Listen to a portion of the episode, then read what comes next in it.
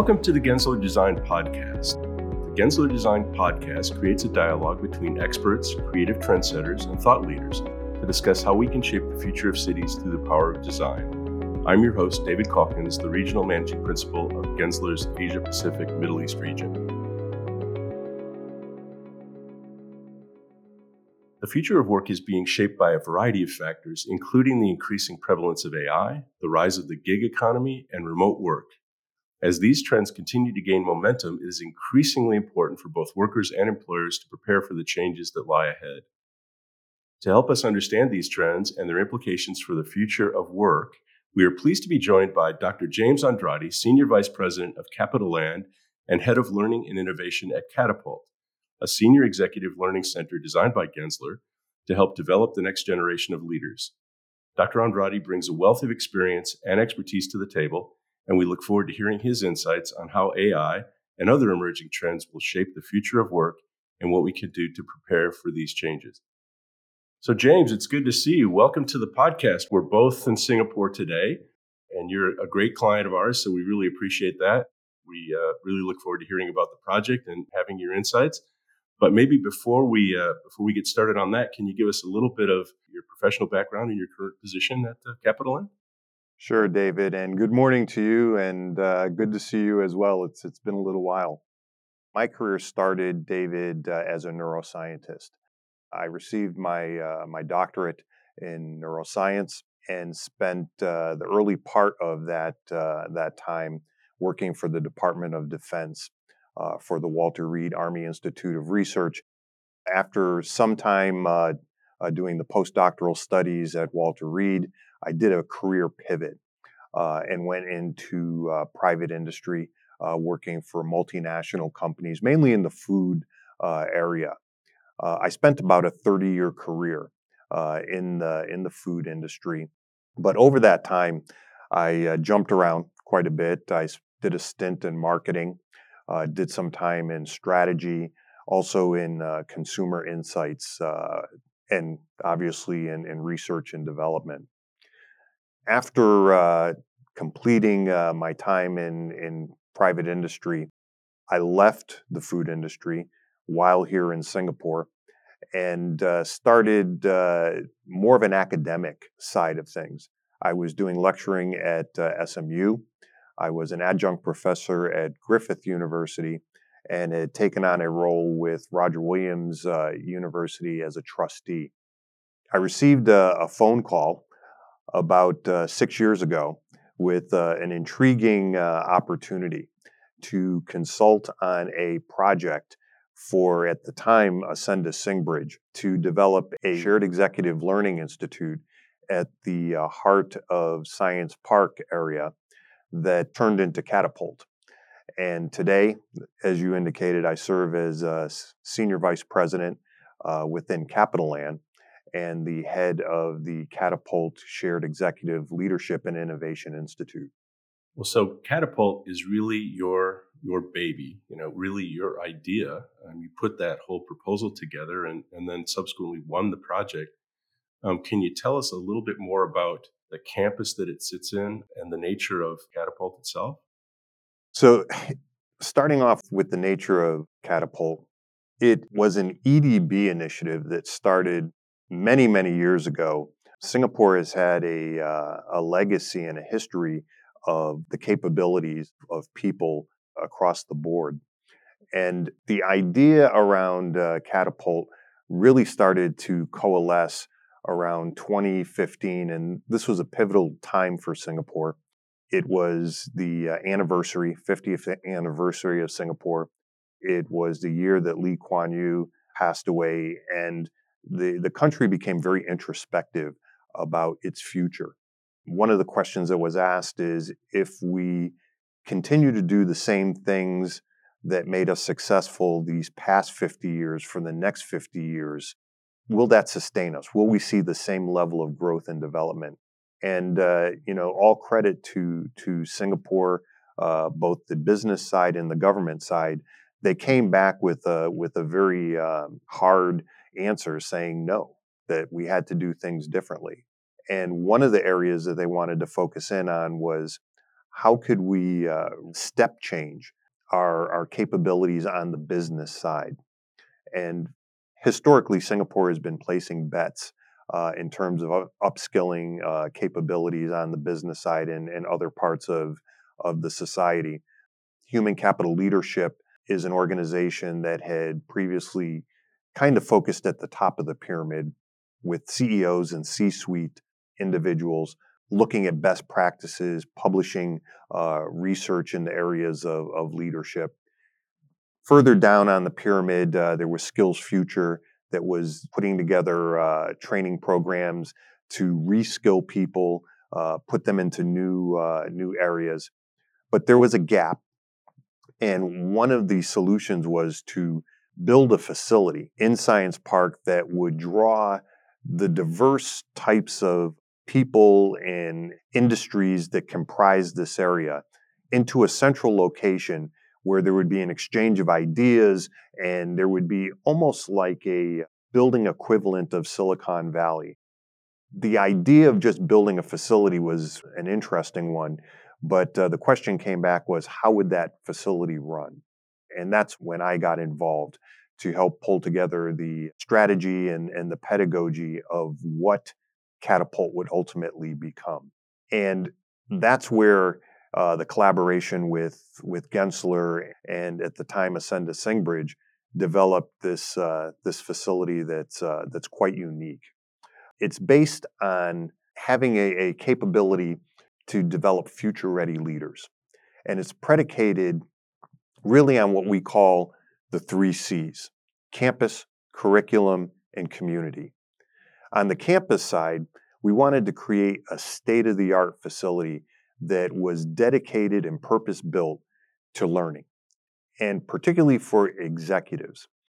The community side was to have within this uh, facility a co learning capability to be able to bring in knowledge providers uh, from universities as well as, as boutique knowledge providers that would be able to uh, create a training environment that was immersive and experiential. And the third was curriculum. That was to develop a curriculum curated from those knowledge providers that was purpose built for developing the next generation of leadership. So, campus, community, and curriculum are the three C's that underlie the pedagogy of, of Catapult. And the areas that we focus in on are leadership, innovation, and what we call energy for peak performance. On the leadership side, we leadership is a broad construct. And where we focus on leadership is managing through ambiguity and managing through paradox. Because we know that, you know, all the easy answers, the answers that are black and white, uh, the answers that are, are true textbook answers, they become much more difficult as you move up your career development. As a matter of fact, the higher up you go, the less the answers are black and white, the more they're some shade of gray. And it's very often that uh, your first answer may not be correct. So, how do you course correct quickly uh, in the face of this ambiguity and this paradox to come up with the right answers? On the innovation side, once again, a very, very broad construct and where we focus in on is the back end of innovation. If you think of the front of end of innovation as identifying new opportunities and kind of looking over the horizon where the future will lie, the uh, the back end of innovation is more of how do you commercialize and how do you turn those new ideas into wealth. That's the area that we focus in on from an innovation standpoint. The final area, which we call energy for peak performance, we had to fight a little bit to get that one in as a core area of focus. It was seen as something that was not exactly important to leadership and, and not important to, uh, to innovation. But in this environment, David, where we're all connected to our mobile devices 24 7, the concept of work life balance is somewhat of a misnomer. The reality is, we don't work eight hours and get to play for eight hours. Most leaders today are working 10, 12, even 14 hours. And the time that they have left, it's really about how they balance their energy, how they mobilize their energy for their family, their friends, and even for themselves. And so mm-hmm. we developed this other area, which we call energy for peak performance, where we look at how do you better integrate your physical, your emotional, your mental, even your purpose and your values in such a way that you have the energy to not only do your work, but for your family, for your friends, and for yourself. Well, what an amazing program. And thank you for that incredible description of it. So, the three pillars of leadership, innovation, and peak human performance, I'd like to ask you about how the physical features of the facility sort of support those. But before I do that, I just wanted to say thank you for inviting me to the opening, uh, the official opening, which was uh, an amazing experience. And along that line, um, the, the opening of the opening really was a, a big group drumming session, which was so incredibly experiential. And I think I've, I've read that um, adult learners really learn best sort of through experience settings. And uh, it seems like that's really what, what is sort of one of the main um, focuses of, of your program to begin with. So maybe if you could talk about experience a little bit, and then if you could talk about how the physical design of the facility supports the three pillars. Absolutely. When I first was brought in to take over this project, one of one of my conditions was that I want to design something both from a physical as well as from a curriculum standpoint based on neuroscience principles. And uh, I was very, very fortunate that um, Ascenda Singbridge was working with Gensler, who immediately understood what we were trying to achieve and how we were trying to embed science into uh, the design of what we envisioned for, for Catapult.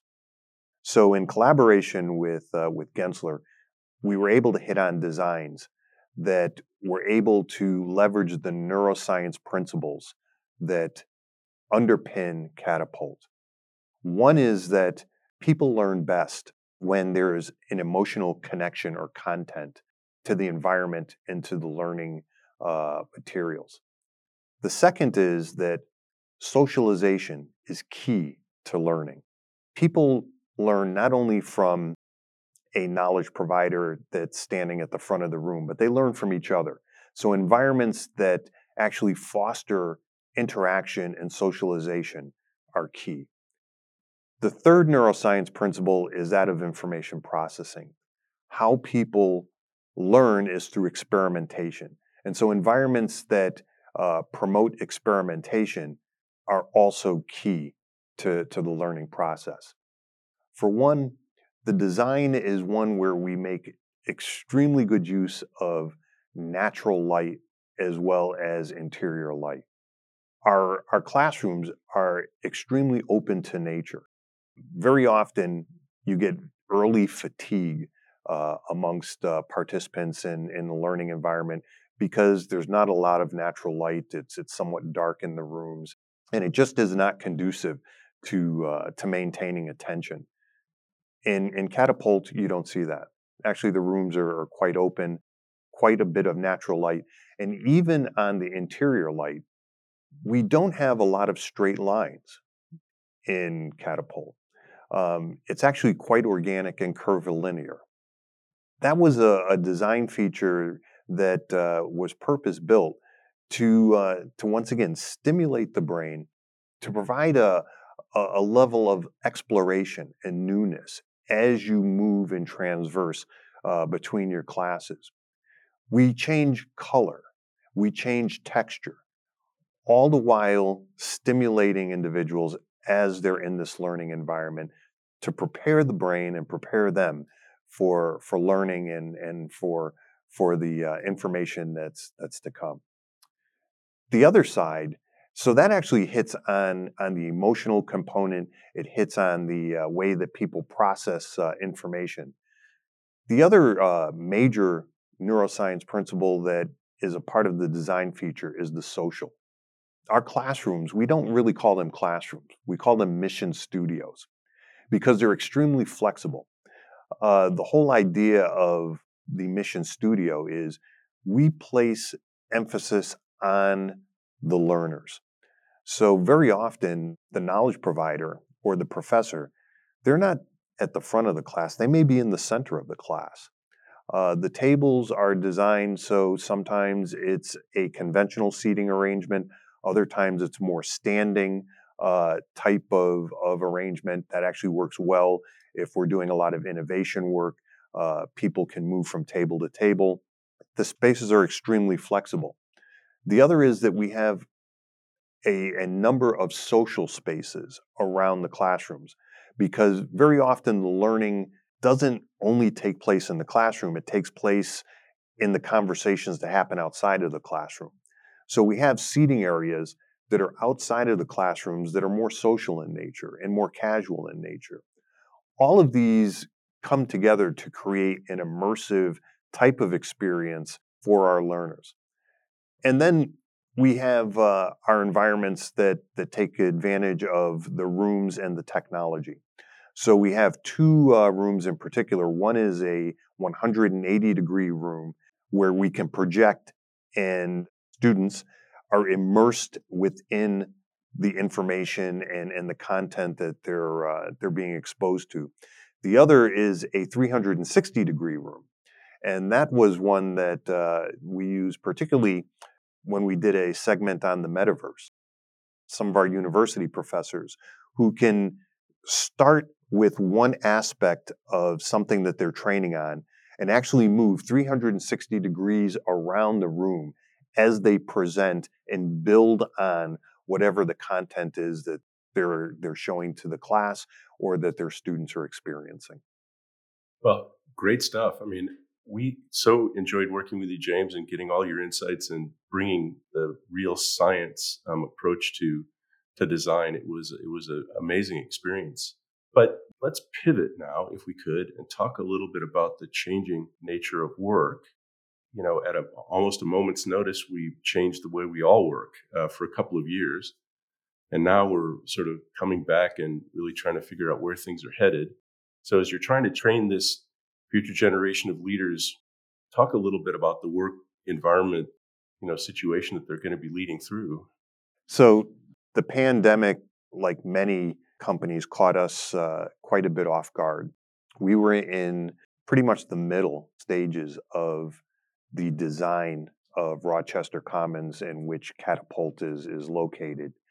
And uh, we were suddenly faced with a challenge that made us uh, pivot from what we originally thought was going to be strictly in room training to have to think about what if people don't come back to traditional in classroom training. What does that look like? And uh, it, it made us look at and tweak our model somewhat. And this is where I think uh, having a very flexible space and a very uh, open space actually played to our advantage because it allowed us to rethink and reconceive what the future of, of training and education would look like uh, in an environment that may be uh, a hybrid between conventional face to face training and uh, remote training. So we found ourselves, like many companies, uh, forced to develop uh, remote capabilities and conceive of something that uh, we hadn't thought of initially when we put pen to paper we learned a lot. We talked a lot to uh, to potential clients. We talked to knowledge providers that would work with us. We also talked to potential students, and we learned that uh, a number of things. Number one is that a lot of routine activities that people were doing in work, they were now going to be doing at home. The other is that remote meetings and, and training was something that was not going to go away. People liked the idea of working from home. They became very comfortable with the different tools that were available to do remote training. And uh, that was something that, no matter what, we knew was going to stay. But it wasn't too long into the pandemic and people working from home that we were already beginning to see the Zoom fatigue set in. We did find that, particularly when we were trying to do online training and when we were conducting online meetings, that uh, engagement was dropping because people were just finding it difficult to to interact in that very one-dimensional type of, of environment. So the pandemic kind of pointed up two things. Number one is that people can do work outside of work and they can do it quite effectively, whether it's at home or elsewhere. The other is that they uh, that they like flexibility, but that they also needed the social connection and the social interaction. And so, particularly coming out of out of a real estate development uh, company, we had to reinvent how we thought about offices, reinvent it as a uh, office, not as a place that you get work done, but as an option where work can be done. And that the office can become more of a social hub and that it can become a place where uh, people can innovate because that's something that uh, in a social uh, environment is key to be able to have that interaction, that human interaction, and to bounce and build uh, ideas. So, flexibility, uh, capability of, of being able to do work remotely, but having that, uh, that environment that promotes the social interaction and connection from an innovation and a learning standpoint were the, the key ingredients that we found coming out of the uh, pandemic and the need for remote uh, work capabilities. So, would you say that um, things are still playing out with respect to where our working style is going? So, for instance, during the pandemic, we were sort of coasting along, drawing on on the reserve of sort of social capital that we had built up when we were face to face, and now we're working on really recharging the tank quite a bit. You mentioned that people really enjoy the flexibility to be able to work from home or work remotely, not even from home, uh, when they have the opportunity or when they have the need to or the interest to. But there seems to be a tension between that and the companies now that are saying, gee, we really want you back in and we want you back in almost all the time. And maybe some of that is driven by reports of decreased efficiency and productivity and that sort of thing. So, do you think we're still kind of in process here and we're not where we're going to be eventually? Yeah, you know, as um, as we work with different companies and we've worked with uh, with a multinational companies as well as government agencies, we're we're also seeing that tension in terms of how does the work flexibility and uh, the office of the future play out. And I think it's still a work in progress. There are some of the older legacy uh, companies and agencies that are struggling with it, and uh, you know, trying to trying to understand how do you ensure performance if you're not seeing people in the office. It's an interesting dilemma, uh, and it's one where, as we train on leadership, we challenge leaders to think about what is it that you're really looking for? Is it outcomes or is it time? That's what you need to to look at. Uh, is it uh, what people are accountable for, or is it accounting for the number of bodies in in the room? Those are some of the things that, as you know, you start digging down and you start doing the double click. Leaders say, you know what, you're you're posing some interesting questions to me. It's more the outcomes as opposed to to the time. And then we start talking about well, what is it that you need to uh, to do to make it uh, to make the office environment uh, more productive and and more of a place, a destination for your employees to come to, and that opens up a whole other bunch of conversations about the office environment, the role of the office. But I do think it's still an evolving process, and it particularly uh, is a function of the different industries that you talk to. Well, it's a complex topic. There's no doubt about that, and I guess we'll we'll all stay tuned and we'll be part of the process. Um, I wanted to pivot again a little bit uh, and tell you that I had my first actual hands-on AI experience this week. I just got on ChatGPT and I typed in or list the qualities of a Gensler leader. And like as fast as I could blink practically, it came out with this really pretty well thought out list of 10 qualities um, that made sense to me. I'm not sure where they came from, uh, but it was it was just amazing. And typed in a couple of other things, and it's uh, remarkable what you can get back out again. Uh, and then I had done a little research, and I don't know if you've heard about the lawyer I think in New York that used, and he's a 35 year experienced lawyer, but he used ChatGPT to develop a legal brief that he filed with the court. But the only problem was there were six cases that were cited that didn't exist, and including citations from those cases that ChatGPT just made up. And so the judge now for the case is facing this unprecedented situation where he uh, never seen anything like that before. He's asked the lawyer to come in and, and explain himself. So right right away we're seeing you know very interesting good and bad situations happening. How are you seeing AI and, and is it entering into what you're doing or your philosophy of catapult as we go forward?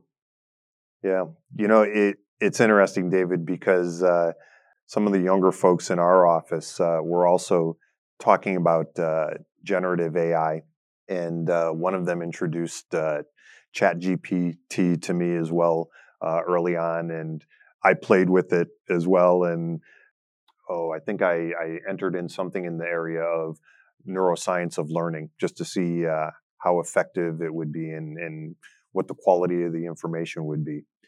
And I have to say, the first response wasn't uh, wasn't great, but it wasn't bad either. And I asked a follow up question, and it got a little bit better. And by the time I asked my third or fourth question, I started to worry about whether I was going to have a job or not because uh, it was it was getting much much better uh, as I asked uh, different questions. So I think it's pretty exciting, and uh, I've also been like many people uh, beginning to immerse myself in it to understand it a little bit better. I'm not a, a computer expert, but given my background in neuroscience, I I understand uh, a little bit uh, about it, you know, because it, it is based on how humans think and how humans learn. And I understand that it's a, a content creation tool and it relies on, on pattern recognition, which is something that's well known in, in cognitive psychology. Um, and it uses algorithms that are trained to, to, to learn across various databases. But that's a very surface understanding of, of how uh, AI works. I actually wrote a paper on this for LinkedIn because one of the things that, that I'm very, very interested in is the intersection of AI and how it will be used in, in a business context, and particularly what leaders are going to need to know. And uh, I titled the paper The Other AI because we're spending a lot of time on generative AI. And I think there's a human element that we tend to forget. The output from AI is, is based on, on databases. It's, it's quite fascinating what comes out of it. But to the point that you just raised, how do you know it's true? How do you know it's right? We're still in the very early stages of, of AI, and it's doing some fascinating things. But to the point that you made, it's also producing some some answers that are quite uh, contradictory, uh, sometimes flat out wrong, and certainly subject to uh, the way the question is asked. So, the other AI that I talk about are what are some of the things that I think as a human, and particularly leaders in, in the business industry, we're going to need to have and know and do uh, if we're going to take the most advantage of AI. And I came up with two. I don't think it's uh, it's exhaustive by any means, but I think that they're important. And one is that I think that you know business leaders are going to have to really up their game in terms of agility we talk about uh, agility and we know uh, there are business uh, and leadership measures of agility like uh, cultural agility uh, results agility you know change agility but there's going to be a new agility a new muscle that we need to develop around generative AI. And, and that's the agility to understand the tech that's involved in AI. The agility to be able to ask questions in multiple ways. Because as you saw in the example that, uh, uh, that you read about, the way you ask the question can determine the output of what the generative AI will give you. So leaders are going to have to be agile in a way with this new technology that they may not have been in, in the past.